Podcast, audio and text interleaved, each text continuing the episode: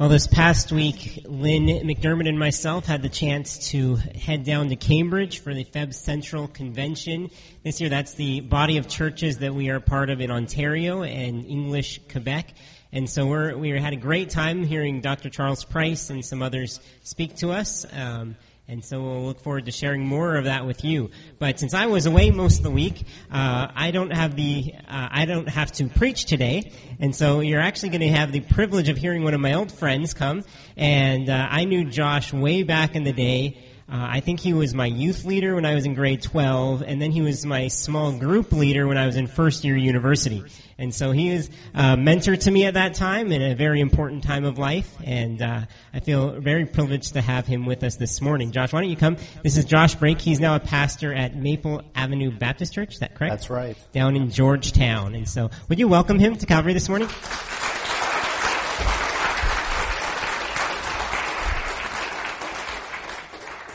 Well, thanks for having me here today. It's great to uh, it's great to be here. Ottawa really is a second home uh, to my wife and I.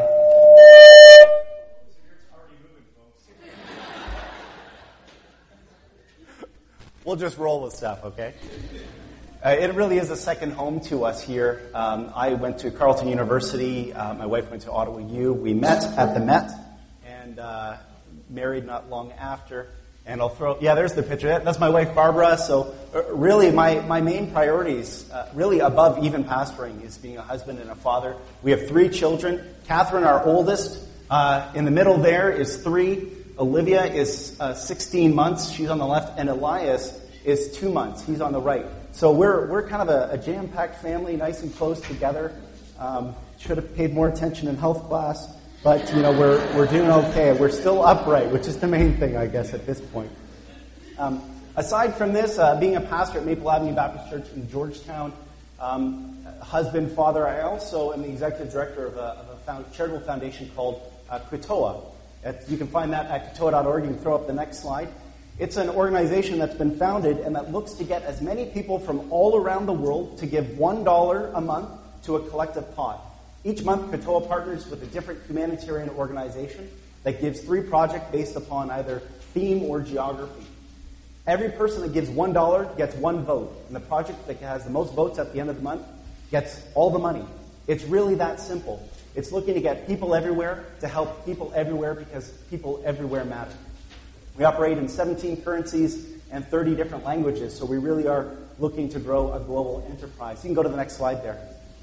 Um, you can follow us on Twitter if you're one of those folks. And uh, I, am still learning all this stuff. I still have a hard time texting. You know, my wife laughs at me, but it, it is my life. You can go to the next slide there. Uh, Kutoa.org is the website. You can go in there and just pop in your email address, and we'll send you an email when we're up and running. And you can feel free to check out uh, more about us at that time. You can go to the next slide there. Today I'm going to invite you to open your Bibles, though, because what I'm here to do isn't preach Kutoa, I preach Christ. That's that's my heart and that's my passion. So I'm going to invite you to open your Bibles to Matthew chapter 5. We're going to be looking at verses 14 to 16. Now, if you don't have a Bible with you, you can either just cozy up to someone next to you, or you can grab one of the pew rack in front of you, and you can turn to page 958. 958 in the pew rack uh, Bible in front of you. Now, as I hear pages turning, I want you to know the context of what we're reading out of today is quite important. It's amidst the famous Sermon on the Mount that Jesus gave. It's the most famous of all of his sermons. Uh, many, even if they don't go to church, might pick a, might, their ear might pick something out of that if they were to hear it read. It's a series of teachings which Jesus gave, which, uh, truthfully said, wasn't for the masses. It was for those who considered themselves followers of Jesus. Christ's disciples. In fact, if you're already there, just look back to the first two verses of, of chapter 5 as it says, Now when he saw the crowds, he went up on a mountainside and sat down. Who came to him? His disciples came to him, and he began to teach them, saying, You see, so today, what we are going to read, while it has value for the masses, it is meant for you and me. If you call yourself a disciple of Christ, a follower of Jesus, then today, this teaching isn't optional. It's for you as it is for me today. Would you bow your head as we open up in prayer? Our Father, today we come before you, we come before your word, and we just say, use it to change our hearts, to change our minds. Lord, convict us where we need convicting in our own lives. Give us encouragement where we need that encouragement. Uh, exhort us where we need that. And Father, we pray that as we read your word, our minds might be transformed into that of Christ, that our hearts might be transformed to the will of Christ. Father, that the world might see our light and give glory to your name. We pray this in Jesus' name. Amen. Look to verse 14 to 16 with me as I read. Jesus said, You are the light of the world. A city on a hill cannot be hidden. Neither do people light a lamp and put it under a bowl. Instead, they put it on its stand and it gives light to everyone in the house. In the same way, let your light shine before men, that they may see your good deeds and praise your Father in heaven. You can put up the next slide. An Associated Press report from a few months back reads as follows Shirtless men beat their chests, and women wailed in grief as the body of a Christian politician killed on Wednesday for opposing Pakistan's harsh blasphemy laws was buried in his home village. The law which he opposed imposes a death sentence on anyone who, quote, insults Islam. Bhatti, 42, a campaigner for human rights causes, had apparently been aware of the danger he was in, and he left a videotape message with the British Broadcasting Corporation and the Al Jazeera satellite television network. It was to be broadcast in the event of his death. In the farewell statement, Bhatti said that he was being threatened by the Taliban and Al Qaeda, but this would not deter him from speaking for, quote, oppressed and marginalized Christians and other minorities in Pakistan. He said, I will die to defend their rights. These threats and these warnings cannot change my opinions or my principles.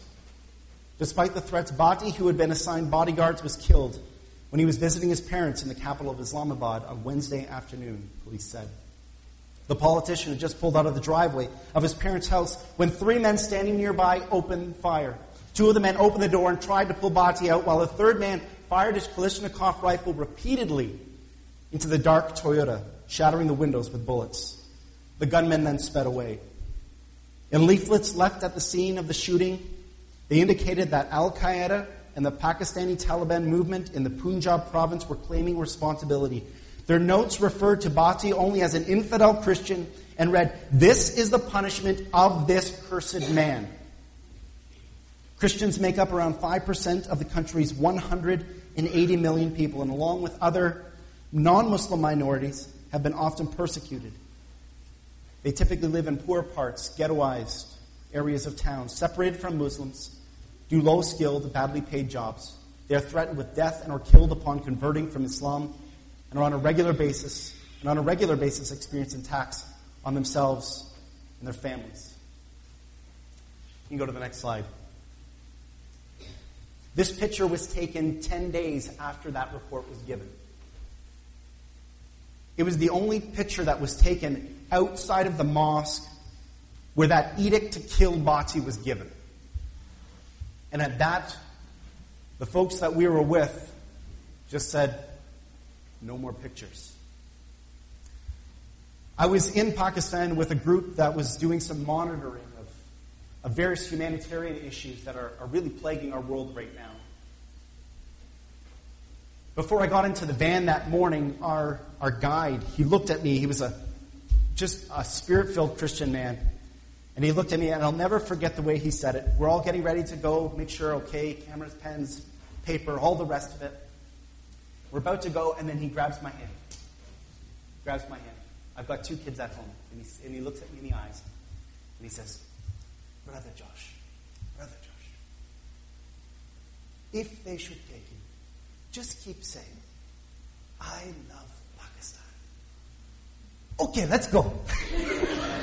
Just like that. I'm not kidding you. Just like that. Okay, let's go. And so we went, and thank God we, you know, kept the curtains closed. And uh, in fact, I, I dressed in sort of a, a, traditional Muslim garb, everything with prayer beads and the whole lot, because um, as let's just say, having my complexion, you stick out a bit in Pakistan. so they thought, you know, if someone sees you and you're dressed like this, they might just think you're uh, an American convert coming for more teachings which sometimes is the case. You can go to the next slide. As I mentioned, I was there overseeing uh, a, a monitoring trip with an organization that we work with that's looking to free, really free, hundreds, if not thousands, of modern day slaves that exist in Pakistan. It's not a problem that is specific to Pakistan, but it's one where we were working. Whether it's boys or girls or seniors. This young guy here, he was the third generation of slave to work this brick kiln. Why do we go to places like Pakistan? Why do we go to places like Egypt and Syria? Why do we go into areas like Orissa in eastern India, where the houses of converts are burned and the bodies of believers are left in the streets to act as a warning? Why do we go to those places? If this is what we if this is what they face, why do we send people in? And why don't we just get those people out? Why should Christians engage in these good works, either here at home or on the global stage? Why? See, the reason that we send people in and we don't pull them out is because our world is experiencing both decay and it is lost and it is living in darkness. And this doesn't just go for the streets of Pakistan or Sudan. This goes for the groupings of home in Gloucester, Orleans, Sandy Hill. I know I've lived here. Doesn't matter how nice the car is that's in the driveway. Doesn't matter what kind of toys might be in the garage. How nicely the lawn might be manicured. There is not one single corner of this community that is not experiencing the effects of sin in some facet. We know this, right? We know this because we've experienced, experienced this in our own lives. And while we have been freed from the penalty of death, we know that sin is a pervasive thing. It is a roaring lion which waits and prowls for us. Jesus said that we, Christians, his disciples, are the salt and light that God has established before the creation of the world to be the preservers of life and the bringers of truth. That's important. To say to that decaying stench of death, you have no place here. And to chase out the darkness with the light of Christ, which is the truth of the gospel. It is that which we sang about this morning. It is that which has given life to your heart. And today, as we focus on the light aspect of this, we are turning our attention to just three simple verses, those that we read, which contain for us the words of Christ as they relate to his disciples, bringing light into this world. See, today we're going to talk about being a city on a hill, a lamp on a stand, to the glory of God the Father. Over the ages and throughout various literary genres, light and darkness have often been used as metaphors for both knowledge and ignorance, as well as life and death. And so, with that in mind, see, your knowledge of the gospel should so impact your actions that others might see you and give glory to God. And this is the crux of the teaching today. In fact, if we were to look at the breadth of Scripture, and you were to allow your mind to shift over a few chapters, uh, your ear might find something familiar in what I'm about to say. Jesus said in chapter 8, verse 12, He said, I am the light of the world. But, but look back to our passage today. What does it say right off the bat in verse 14? It says, Christ said, You are the light of the world. You are the light of the world. Understand that this is a big deal. Christ refers to himself as the light of the world, and then he looks at his disciples and says, You are the light of the world. God incarnate, Christ in the flesh, refers to himself as the light of the world. But then he looks at his disciples and knows, I will not be with you in the flesh forever. You are the light of the world. Christ is preparing those who would ultimately need to take up their cross to follow him, to be a light to the world. Now understand, when he says you are the light of the world, he's not saying you are God incarnate. If you think you're a God, that is a whole other area of counseling that we need to have. Matt's a good guy. I'm sure he can fit you in somewhere. He's not saying that for sure. But what he is saying is really what Paul, the Apostle Paul echoed in 2 Corinthians 5.20. Paul rightly says, We are therefore Christ's ambassadors, as though God were making his appeal through us. So that through both our word and our deed, we might call others into a right relationship with the living God. Two things here, okay? Two things. First of all, your awareness of the gospel and of grace has to be a constant presence in your life. See, it should eat out of us. It should eat out of our lives. It should seep from our pores. I don't know if you've been in a place where folks eat some spicy food. You can usually smell it. And really, this is what God is talking about here. This is the message that is being proclaimed to us. See, the Apostle Paul says in 2 Corinthians 2 14 to 16, he says, But thanks be to God who always leads us as captives in Christ's triumphal procession uses us to spread the aroma of the knowledge of Him everywhere. For we are to God the pleasing aroma of Christ among those who are being saved and to those who are being and to those who are perishing. See, to the one group, we are an aroma that brings death, but to the other, we are an aroma that brings life. See, spiritually speaking, there should either be an odor or an aroma about us to everyone. Now, I don't know if you thought about yourself that way. Maybe your wife, guys, maybe your wife has told you you've had a bit of an odor at times. But spiritually speaking, people should smell us coming. There's something sweet or there's something that stinks.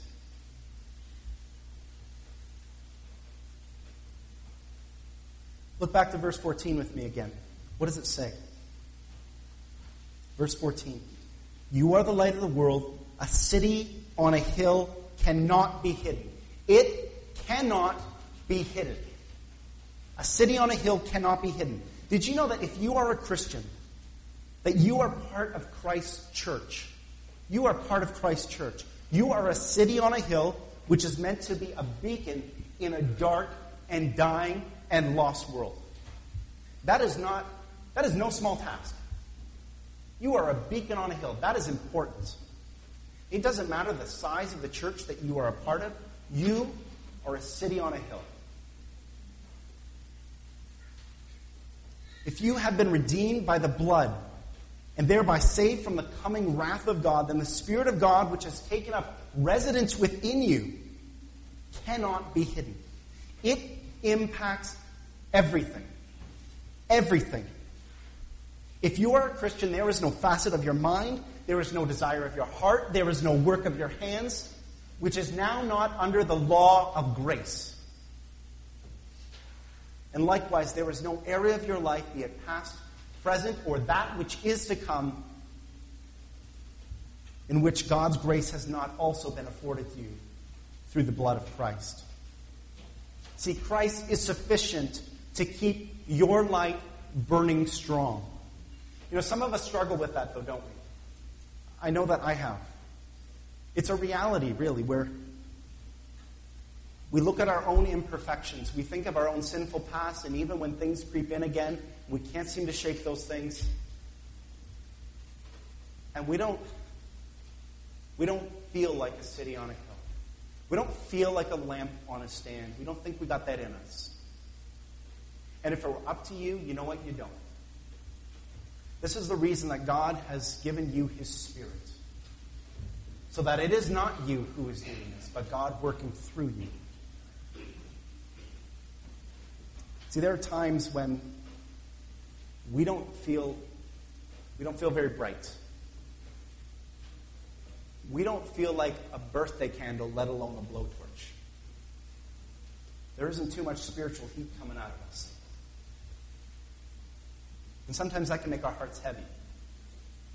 Can cause us to feel defeated. But Christ has not given you a defeated spirit.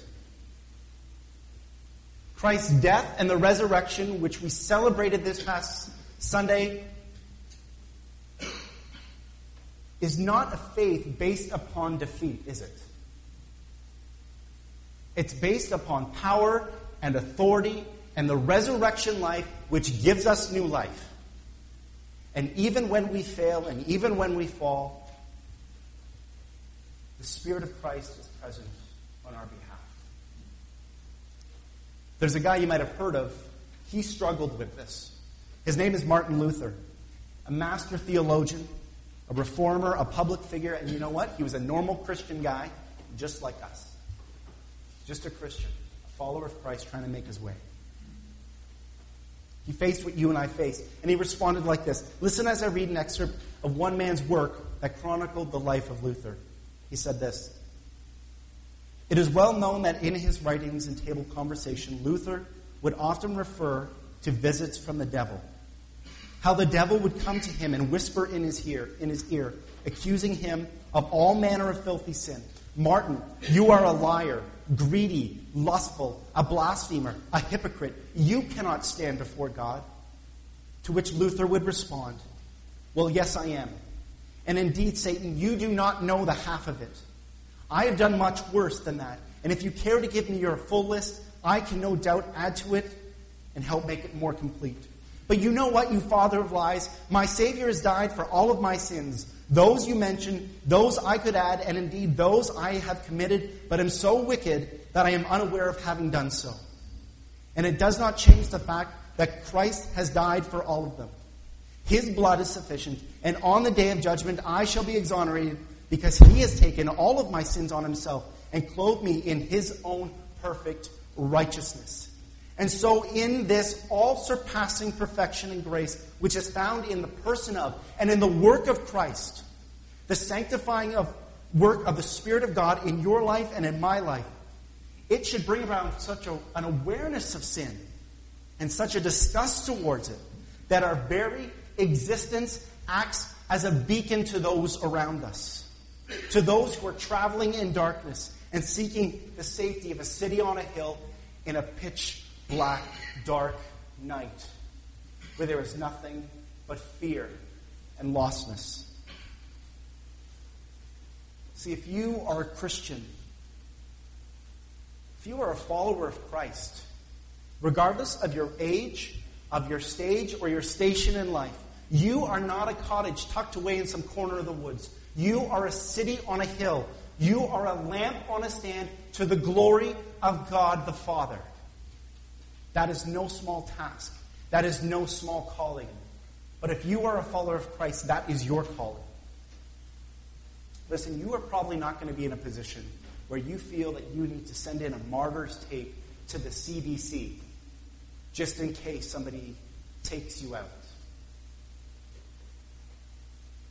But neither should you be in a place in your life where, should that happen, your neighbors, coworkers, friends, your family should hear about your death and hear why you died and find and think to themselves, really?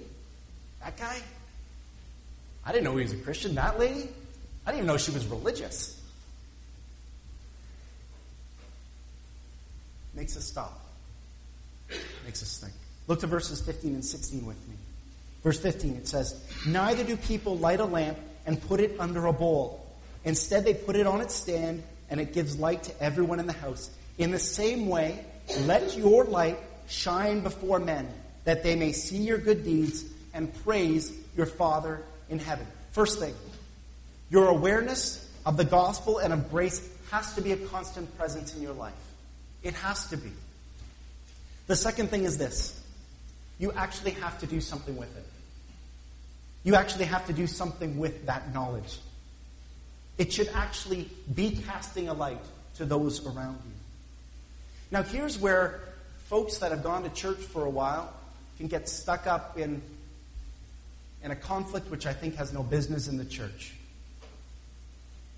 I'll tell you the two sides of the argument. Uh, on the one side, you can have folks that say, you know what? We've been called to good works in Christ.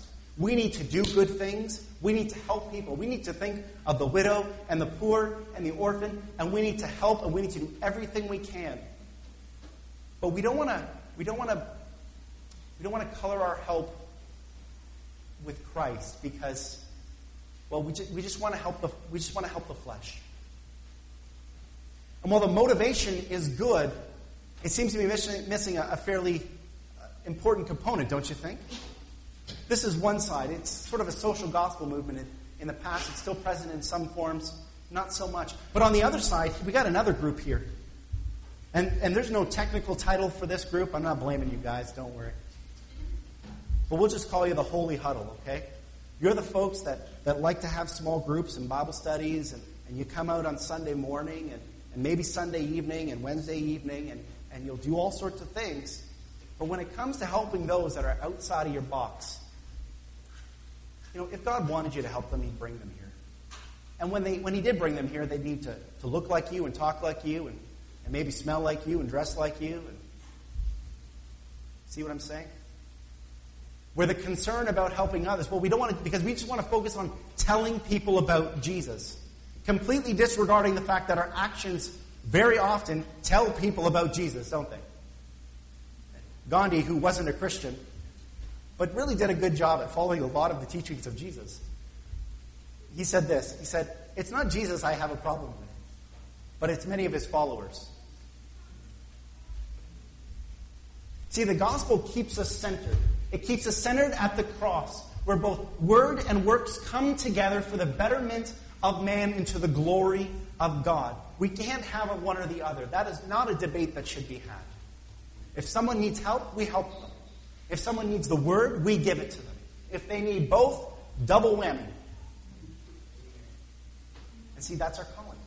Sometimes we wonder what God's will is for our lives. Our lives, right? We wonder. And oftentimes we will think in very specific terms. Do you know that God has God has exposed his general will to us in both the doing of good and the speaking of God's good word? If you have an opportunity to do either of those things, you don't need a shining light from heaven. God's good will for your life has been expressed to you in that moment, and you can be obedient to that. I mean, how many times, and I know this is true for me, that I've seen an opportunity, and for whatever reason, I've just passed it by. And then afterwards, I'm thinking, oh, yeah, it's that a whole guilty feeling. I should have. Why didn't I? See, God's will is exposed to us on a regular basis. We need to be obedient to that. Ephesians 2:10 says, "For we are God's handiwork, created in Christ Jesus to do good works, which God prepared in advance for us to do." In advance for us to do. I'll say it again. In advance for us to do. The good works that come before you aren't an accident. They aren't by chance. They have been created and placed in your path by God for His glory before you even came upon them. You see, there is a fundamental difference between saying something and doing something. While our motivation emerges from the grace of God and leads to the glory of God, see, Christ didn't come and simply declare, I have come to set the captives free. He actually did set those captives free to sin when he gave his life as a ransom for many, for you and for me. And when we talk about in churches God's common grace in the world, we'll often talk about things of nature. We'll think about the weather. The, the, the sun and the rain, they fall on the righteous and the unrighteous alike. And that's true. That is God's blessing upon all people. But what is the one other thing which God has has created on this earth to be a blessing to all, be they sinner or saint. The church. It is the only other thing on this earth which God has established to bless the earth.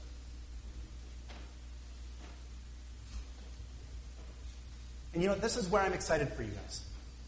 I get to worship with you this morning and I get to you know, get a chance to chat with Matt and hear about, I think, the vision and the passion that God is infusing into your church. A care and compassion for your community, for those that are struggling in sin, for those who have been hurt by the consequences of their sin and the sin of others, and to see that God has placed compassion and care in your hearts for those people. To both help them if they need it and speak truth into their lives should they not know. I'm excited for you guys. There's a, there's a pastor I heard, his name's Steve Adams, And he was talking about the church which he provides leadership to, and he said this. He said, I don't want us to be the best church in the city. I want us to be the best church for the city. You know what? You guys right here, your mandate isn't to, to blanket all of Ottawa. How, can I just ask you, just raise your hand. Who here walked here this morning? Anybody walk here this morning? Who here drove here and it took them five minutes or less? Five minutes or less. Ten minutes or less. Ten minutes or less. Less than 15 minutes. Can I, can I just give you, this is just my own thing. This isn't your leadership talking. This is just me, okay? I've been to enough churches and seen enough stuff that if this is your home church, if this is where you're saying, you know what, I'm going to be here, I'm fully committed. Maybe God is putting it on your heart this morning or in your mind over the past couple of weeks as you fall in love with the work that is being done in this church. Maybe you need to move. Maybe you need to move from around the corner, from here, literally, so that the people that you meet in the grocery store, when you get your hair cut, across the hall in your apartment, and they get to know you and they see the light is shining in your life, and you can say, hey, would you like to come with us? It's just around the corner. We can walk there together. We'll give you a ride. It's less than five minutes. I'll just tell you from practice that I've seen a much better response to those who are within their community, communicating the gospel through both works and word, than I have from those who have been living quite a ways out and having to commute in. This isn't some sort of holy edict from me on high. This is just something I've seen that I've seen has made an impact. And I think the closer you are, realistically, to this physical place, the more connected you're going to be to the gospel working through you, your family's life, and into the lives of the lost in this community.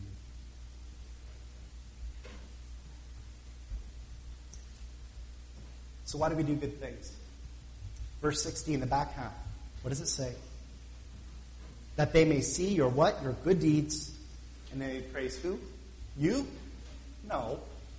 May praise your Father in heaven.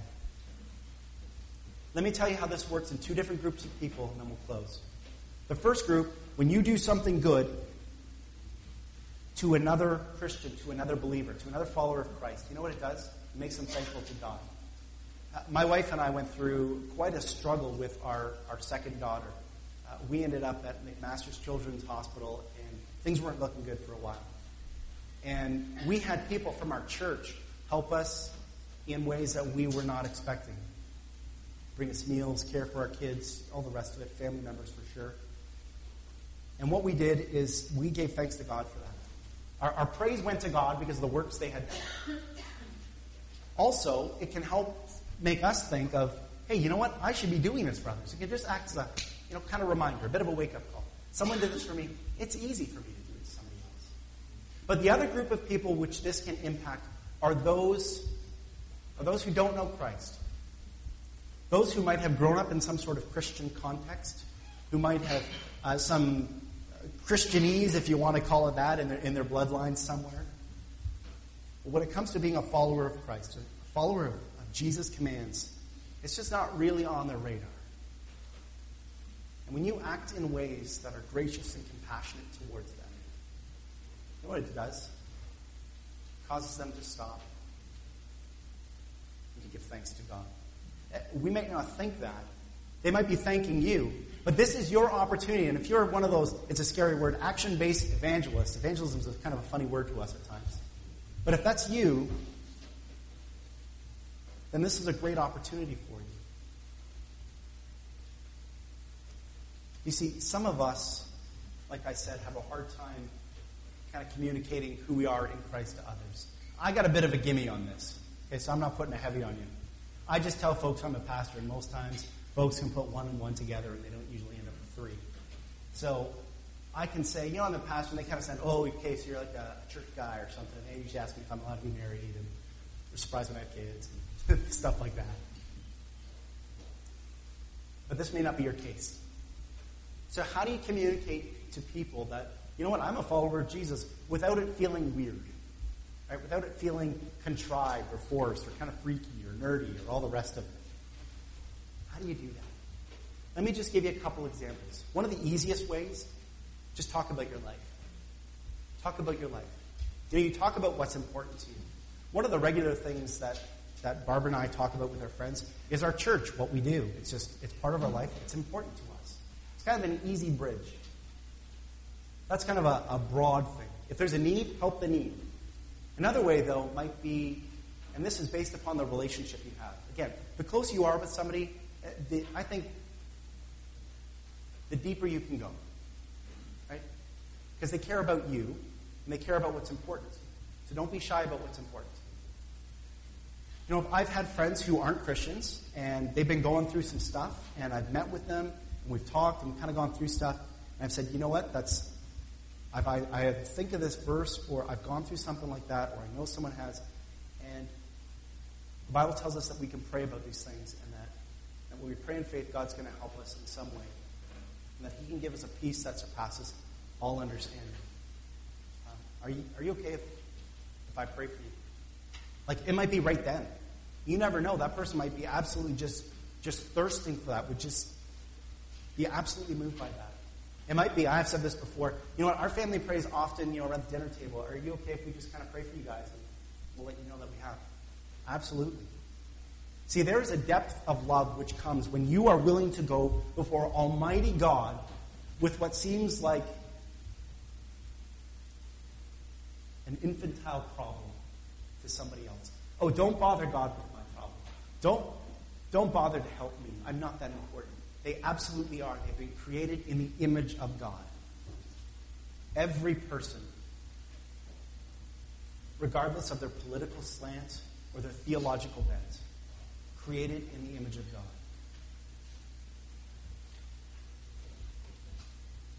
Hudson Taylor and William Carey were both pioneers of the modern day mission movement.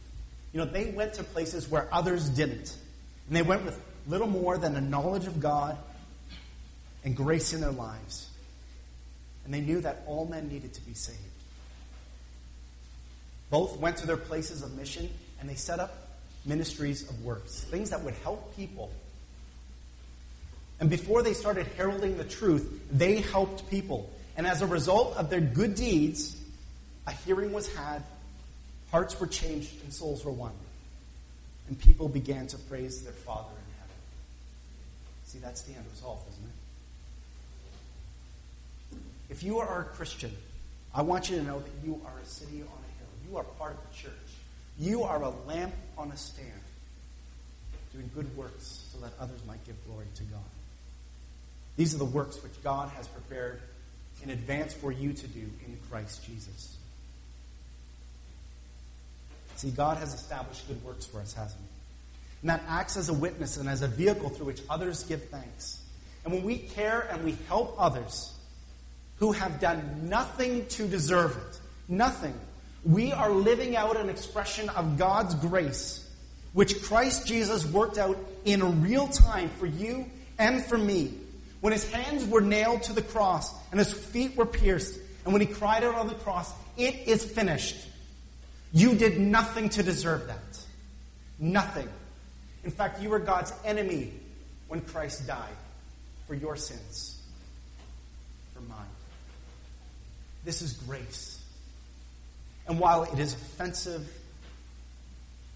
and ridiculously sounding on one level, when you experience it, it is the sweetest, most comforting, most all consuming, loving thing you can possibly imagine. You see, God, in His graciousness, has not only saved us from something, His wrath, but He has saved us to something, to good works which He has ordained for us to do, which bring him glory. So why do we go to places like Pakistan, Syria, Egypt, areas like Orissa in eastern India where I went, where houses are burned and the bodies of believers are left in the street? Why, honestly, why care about Calvary Baptist Church and the impact it's having in this community? Why? Because Jesus said, you are the light of the world. A city on a hill cannot be hidden. Neither do people light a lamp and put it under a bowl. Instead, they put it on its stand, and it gives light to everyone in the house. In the same way, let your light shine before men that they may see your good deeds and praise your Father in heaven. A city on a hill, a lamp on a stand to the glory of God the Father. Let's pray together.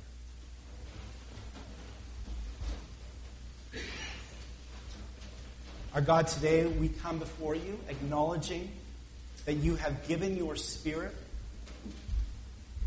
to those who are followers of Christ and to this church, not to be weak or to be timid or to be sheltered or to be selfish, but to be gracious and giving. And so, Father, convict our hearts today where they need to be convicted. Let us not leave this place in the manner in which we came. May this church go out in strength and in passion for the good of people and to the glory of your name. I both proclaim this and pray this in the name of Jesus today. Amen.